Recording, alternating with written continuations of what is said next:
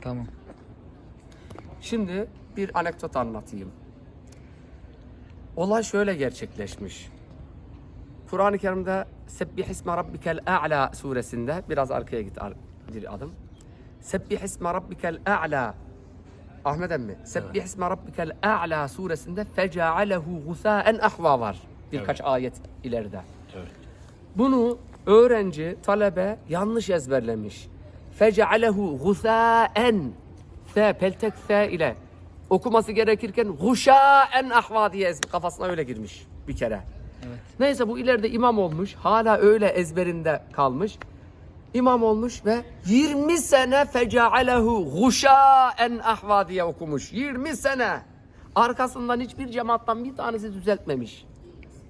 Sonunda fark etmiş ki bir şekliyle fecealehu gusâen ahva. Aa demiş. Ben fecealehu guşâen ahva diye okudum. Evet. Ne olacak durumumuz Kabul olur mu hocam? diye. Yetkom. Ha şimdi bu olay nasıl olacak? Yanlış okudu. Soru bana intikal etti. Nasıl bana intikal etti? Ne yapacak? Bunu şimdi 20 seneyi iade mi edecekler namazı? Namaz iptal mi oldu? Batıl mı oldu? Biz de düşündük, taşındık ve Hanefi fıkıhına uygun bir fetva verdik. Hayır. Namaz bozulmadı. Neden? Namaz bozulmadığını başka bir videoda anlatacağız.